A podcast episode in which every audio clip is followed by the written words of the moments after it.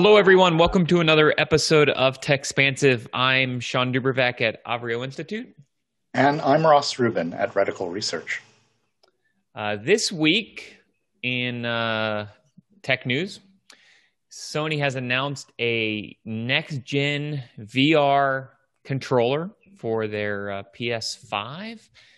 They announced it through a, uh, a blog post on their uh, PlayStation blog.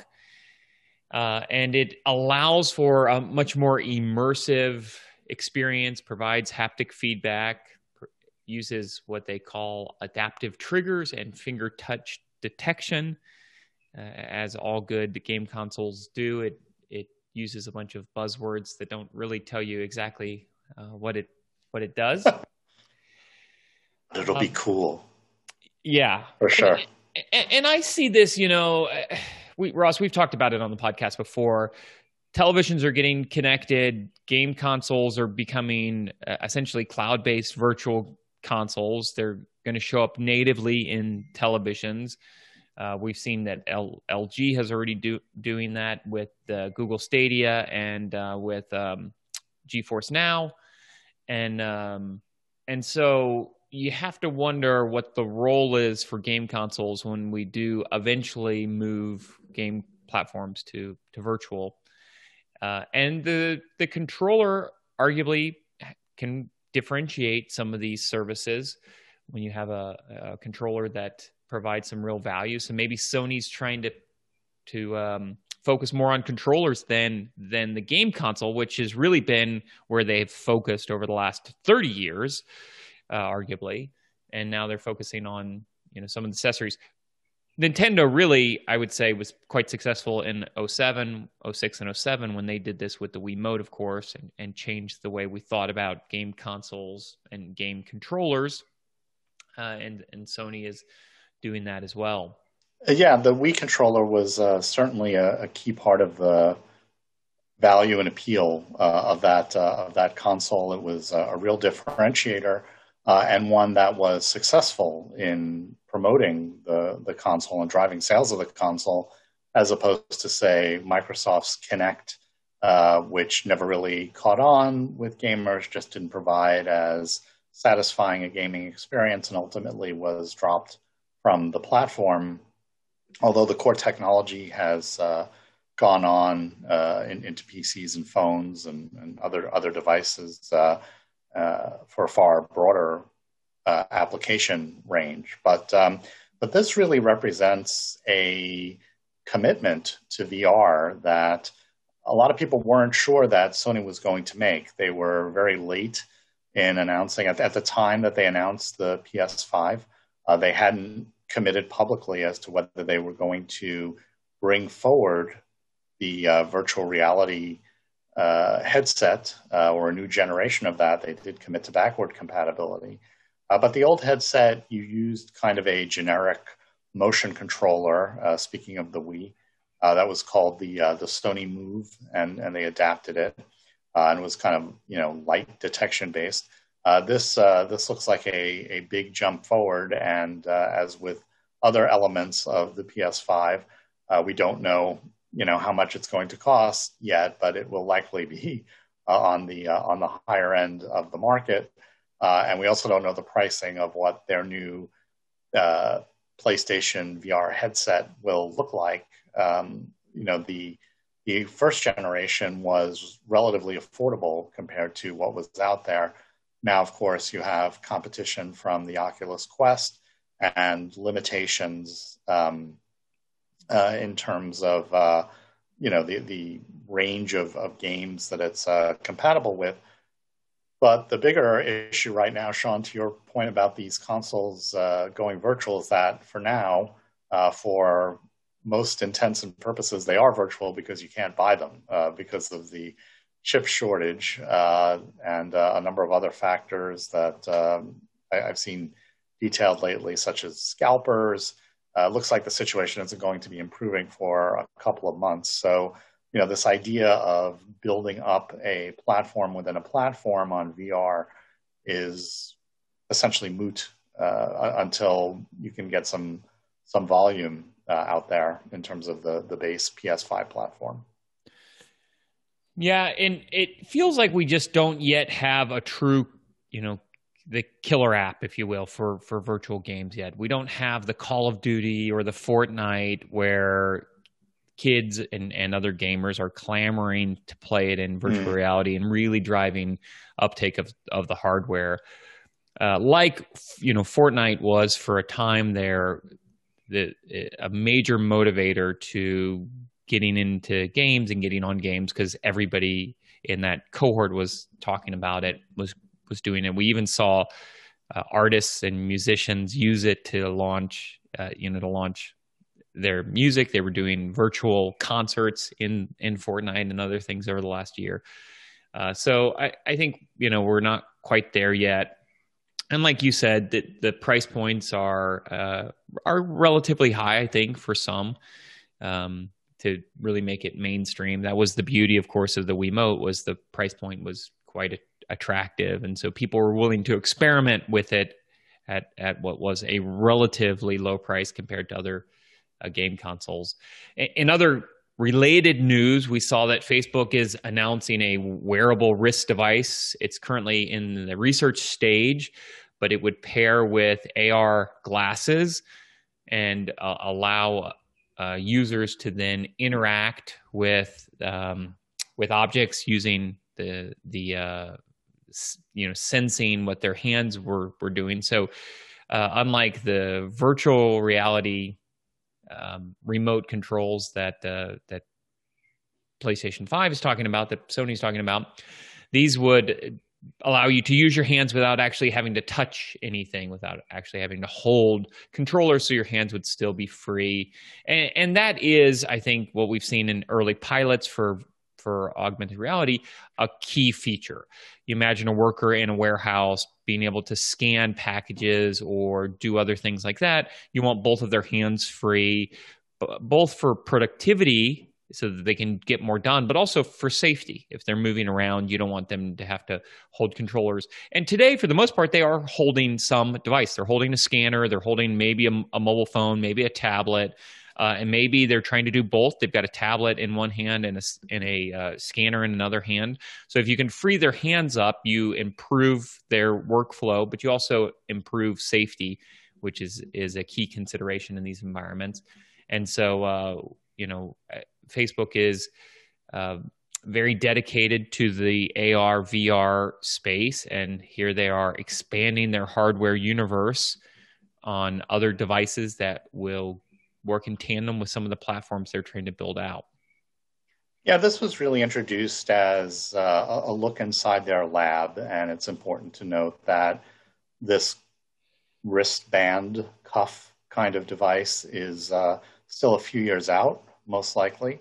Uh, it really relies on advanced haptics, far more sophisticated and nuanced than you know the simple buzzing that you get when you touch your smartphone screen uh, today or the keyboard and get a little bit of feedback.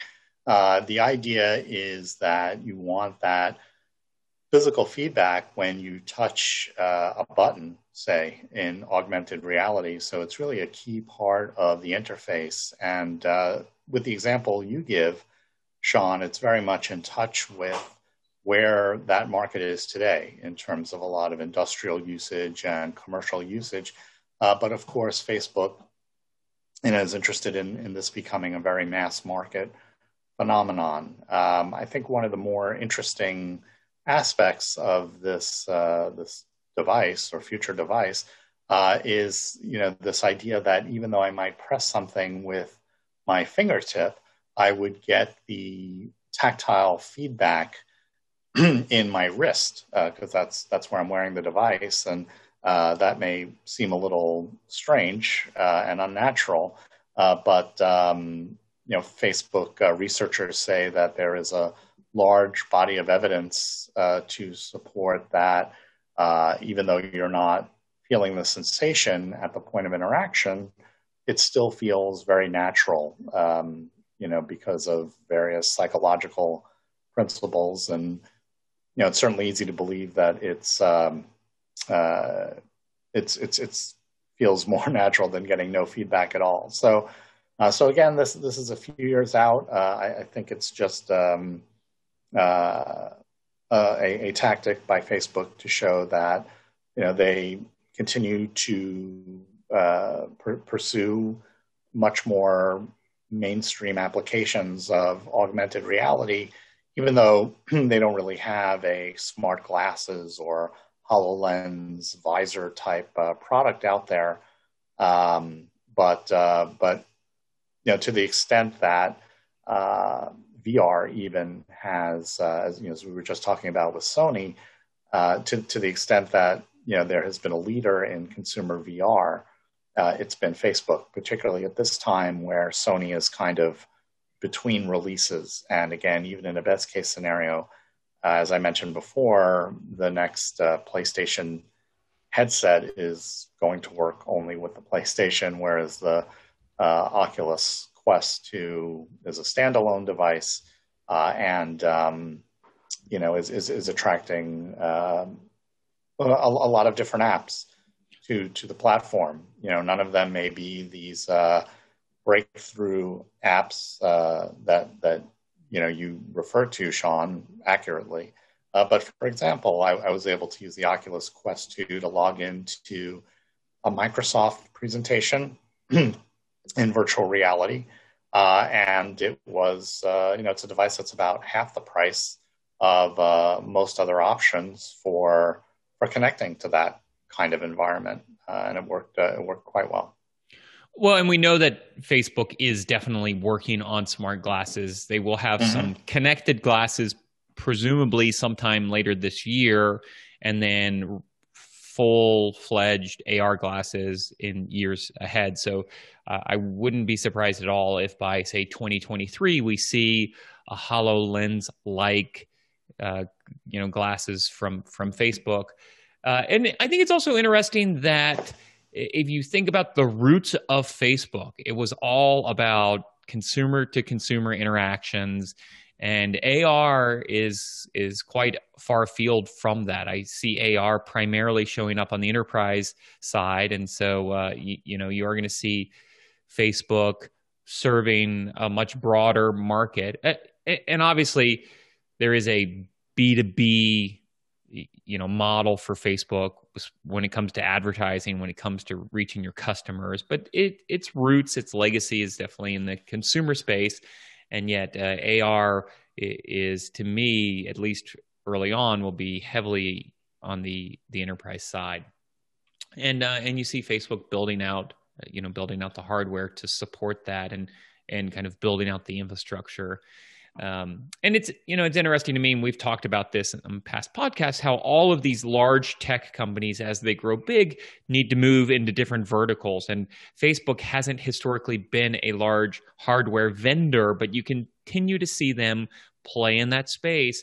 They're doing a lot of testing, a lot of ex- exploration and experimentation. They've come out with devices that uh, you know have received varying degrees of support you can think of Portal or you know other devices, but um, here here's another example of a device that might hit the uh, the enterprise market, and we'll see what the uptake looks like.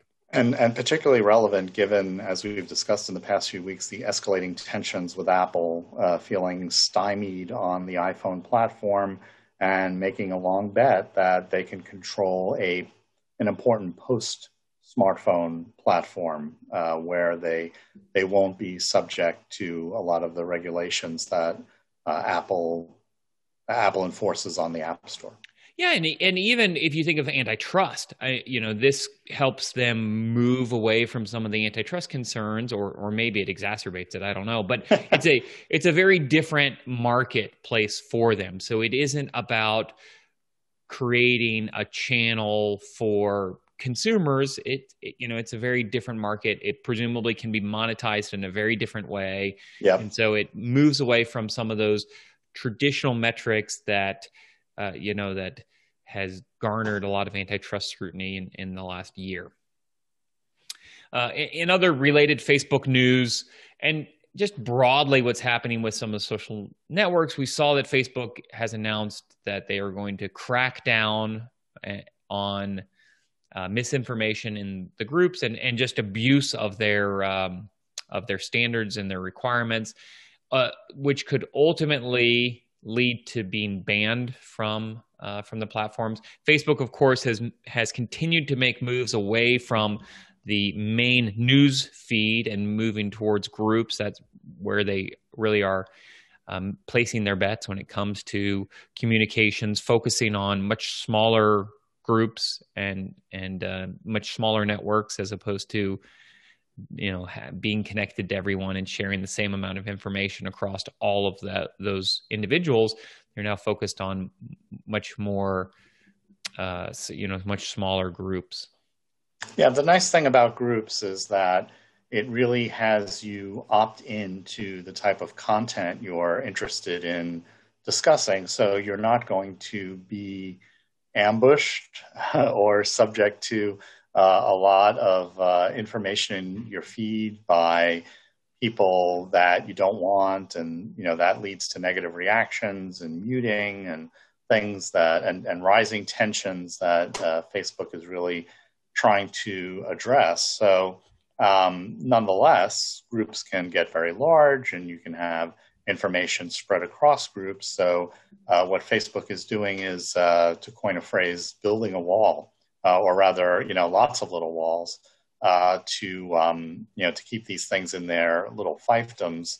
Uh, and um, you know, there's I, I, think overall th- this is a good move. I, I, think this is one of the more positive things I've seen Facebook do to try to um, you know lower the temperature of of the dialogue on the service and uh, and and slow the spread of uh, of disinformation and and put in some real penalties to to discourage it. Uh, there is a counter argument that if you start to crack down too much, you start driving a lot of these groups uh, to alternative or newer social networks, right? You know, we, we saw a lot of that discussion with Parler and Gab and you know whatever social network the My Pillow guy is is talking about starting. Uh, but um, but it's not quite the same, you know. And I, I, think we've seen that in terms of, for example, since um, uh, Donald Trump was was banned from Twitter, he hasn't really uh, embraced any of these smaller social networks like like Parler and Gab. You know, there has been a lot of discussion about how he may uh, throw his weight behind um, a newer one that has yet to launch. But uh, but at least for now, it's very difficult to get uh, the kind of audience uh, that uh, he he was able to command on on those larger social networks.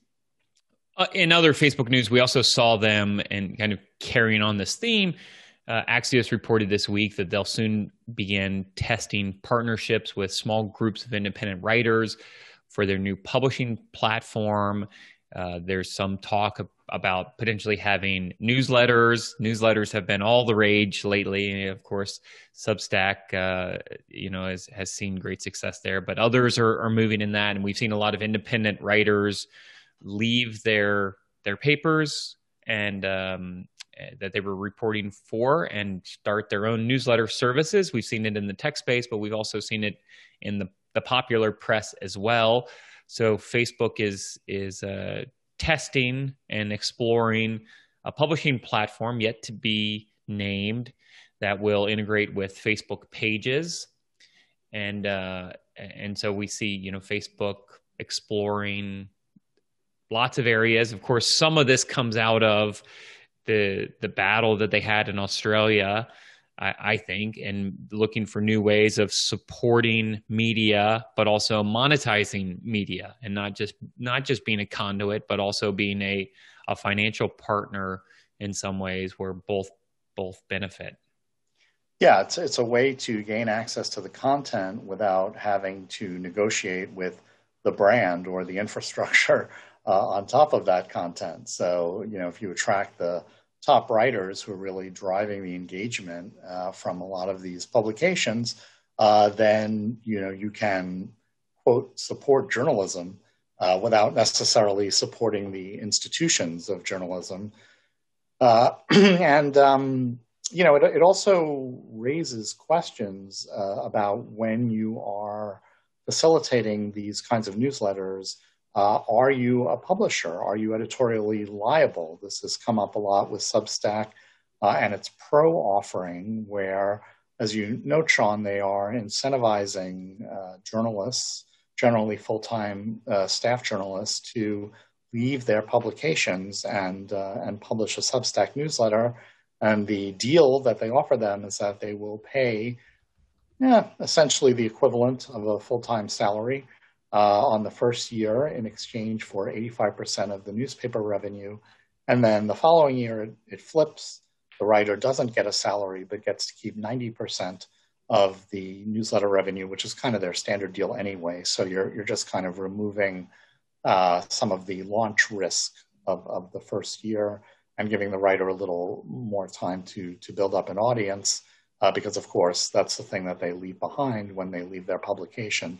So uh, as you know, uh, Facebook I think has a very strong potential play here uh, in terms of more consumer focused offerings. Twitter uh, hasn't really revealed a lot more detail since they purchased Revue, uh, which is um, R E V U E, which is a Substack competitor. And I think in terms of B2B, the um, you know real a real major player who is yet to announce a move here has been LinkedIn.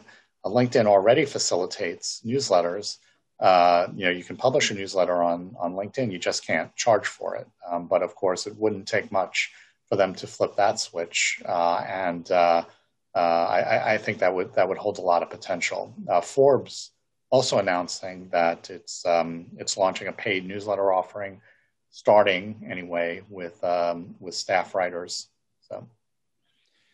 Yeah, and it, it's interesting to me to watch the social networks morph beyond just what they, you know, were historically destined to do, which was create communication platforms and, and a way of, you know, sharing things.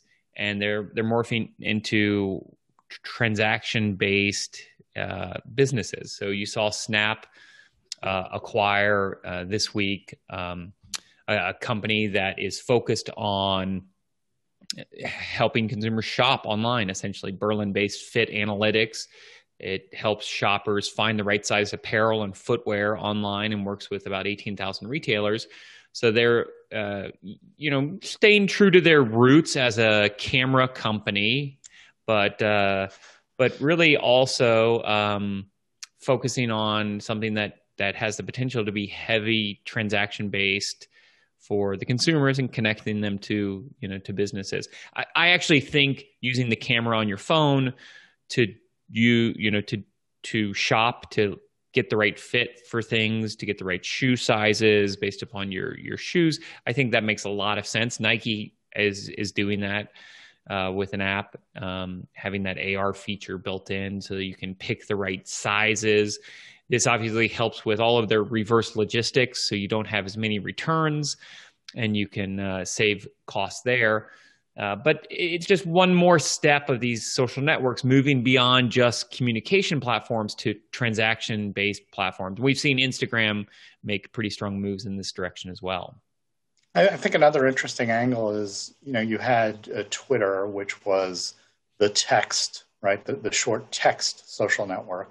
And then you had Instagram, which was the photo social network. And I guess you could argue that YouTube is kind of the video social network. Uh, YouTube now getting, uh, again, talk about getting back to your roots, is kind of rediscovering short form video uh, with these uh, YouTube shorts designed to take on TikTok. I guess you could say maybe TikTok is the, uh, is the short form video yeah. social network. Um, and of course, uh, Clubhouse, you know, trying to establish itself as the audio social network. And in a short time, I mean, these guys don't even have an, an Android uh, client yet.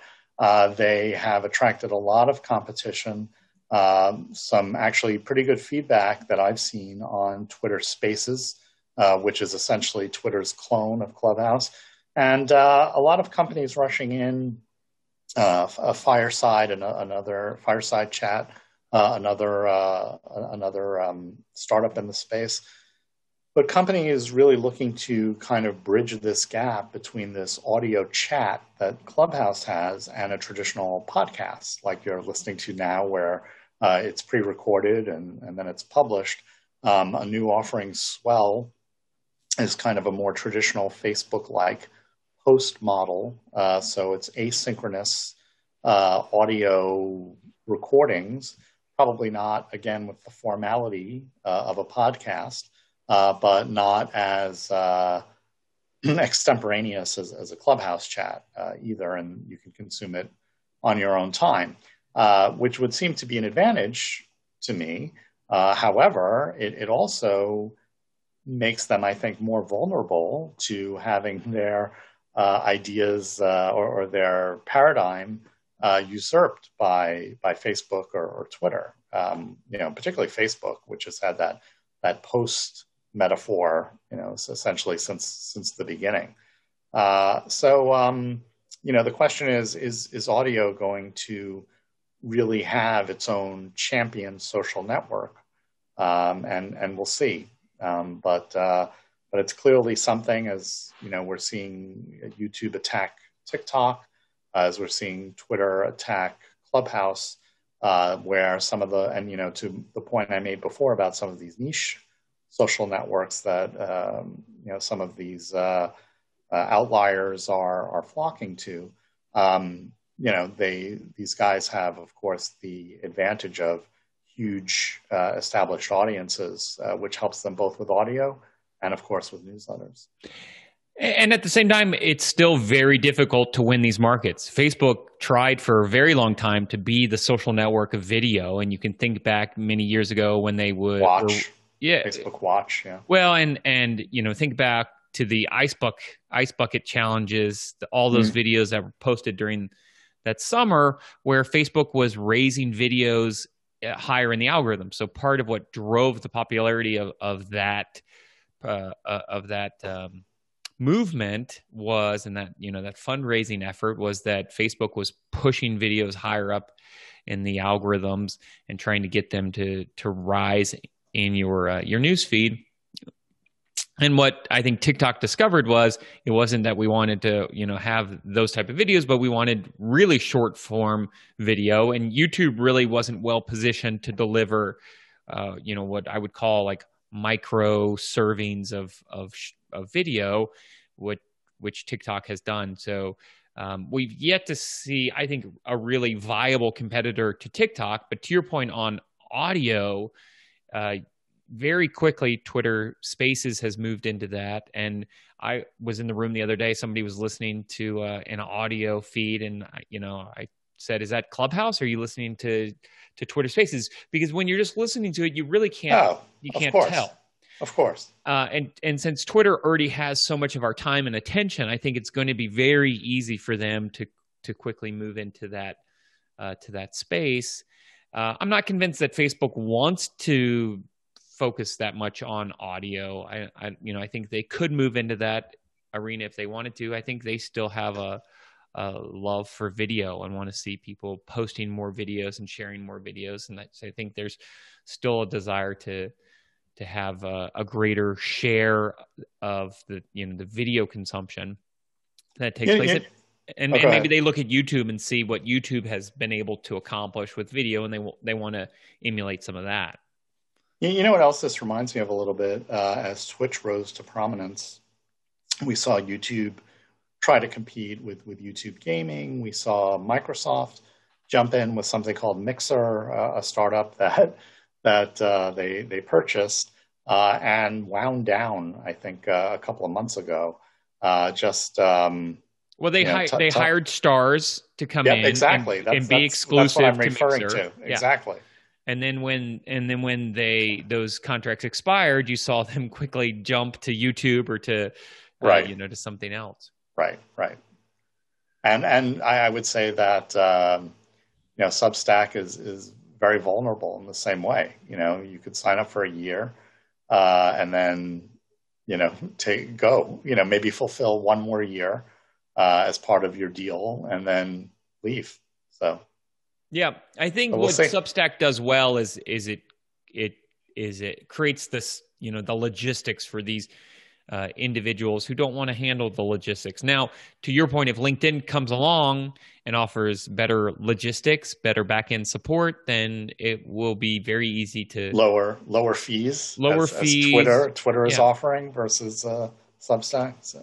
Being able to move your audience there, and mm-hmm. the the reason why these writers are viable in the first place is because they have huge audiences that will follow them wherever they go. So it would be relatively easy to move them over to another platform, I think. Uh, and and the final story that we thought we would cover this week, Justin Long is back in the tech space. He's best known as the uh, uh, "I'm a Mac" from the "I'm a Mac" versus "I'm a PC" commercials that Apple successfully uh, supported for many uh, two thousands. Yeah. yeah, in the early 2000s. Well, Justin Long is back not playing a Mac. He's now an Intel guy. So now it's uh, Intel versus Mac. And Justin Long is is touting the benefits of uh, of uh, being on an Intel processor. And of course, he's not the first to change party affiliation, if you will. all, all of you will remember the test man in the Verizon commercials, Paul Marcarelli, who uh, who played the uh, guy in the Verizon commercials who went around saying, "Can you hear me now? Can you hear me now?" Uh, he jumped ship and switched to Sprint. So um, we have seen these uh, these changes in the past. Where, where will he go now that Sprint is no more? I mean, maybe AT and T can hire him. It's maybe been, he uh, can. Maybe he could do the next iteration of uh, PC commercials or he, Mac he, commercials. He, he can do a variety show with Lily from from the AT and T stores. Yeah. Uh, so yeah.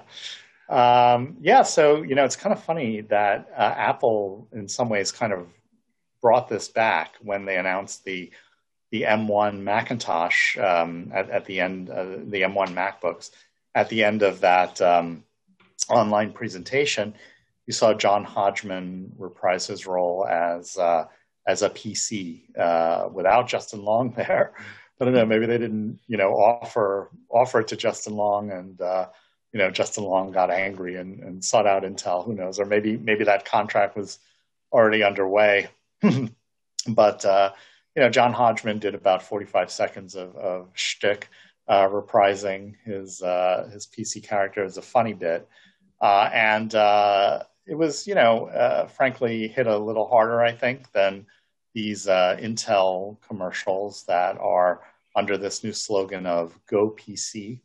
Uh, reminds me a little bit of an old uh, Microsoft uh, campaign called "I Love My PC" or "I Heart My PC," uh, and uh, and what they're focusing on is really the the range. You know, it's an old argument in many respects. The range of options that that you can get with a PC, um, as well as touch screens, which which aren't really a thing uh, in the Mac world. Um, so in one of the ones I've seen, for example, he looks at a whole bunch of different color options uh, for various PCs, and uh, you know looks at one of the uh, Asus two-screened uh, PCs, very unusual laptop, uh, where there's you know nothing, of course, like that for the Mac, and um, and so you know he he starts off kind of in, in the mode of, of those original commercials, but quickly switches gears to I'm Justin Long uh, and represents himself for, for the rest of the commercial. Uh, they're short spots, uh, but um, you know it's uh, it's turnabout, and uh, you know it sure didn't take a long time for uh, Apple and Intel to go back to their adversarial roles after years of um, of, of being partners uh, on on the Mac. I wonder I wonder if they'll bring back the the Pentium guy, uh, the toast toasting the Pentium guy uh, also, which was another anti uh, Intel um, anti Intel campaign that that Apple ran uh, back uh, before it was using Intel processors. So. Yeah, and I, I actually found the spots, you know, somewhat humorous. I found them to be generally effective. Um, and to your point, I think they do tout that uh, you have all this great flexibility in in PCs. And there is a lot of form factor innovation that's going on. Whether it's going to be successful, effective, viable remains to be seen. But we are looking at a lot of different form factor shifts when it comes to PCs using, uh, especially laptops, convertibles, second screens, all of these things. So uh, it'll be interesting to see. Uh, you know how that how that plays out. Whereas Apple is really focused on performance, battery life, noise, heat. You know, things people be, care about. Yeah, yeah. right. No, I mean, I mean, uh, you know, look, a lot, a lot of these things that are being touted in, in the ad have been around for a long time. You know, convertibles and touch screens. You know, we've had since Windows 8, uh, and um, you know, they a, a lot of them represent a relatively small part of the Windows laptop market. However, they do tend to show up more in the premium segment of, of the market. So even if uh, this doesn't really throw cold water on the M1 based Macs, uh, it's still probably a worthwhile campaign for Intel just in terms of raising awareness of uh, what's out there for people who uh, who who are already uh, partial to to Windows uh, based PCs. Well, that's probably a great place to end this week's episode of Techspansive. Again, I'm Shawn DuBravac. You can find me on Twitter at Shawn DuBravac. And I'm Ross Rubin. You can find me on Twitter at Ross Rubin. Thanks so much for listening.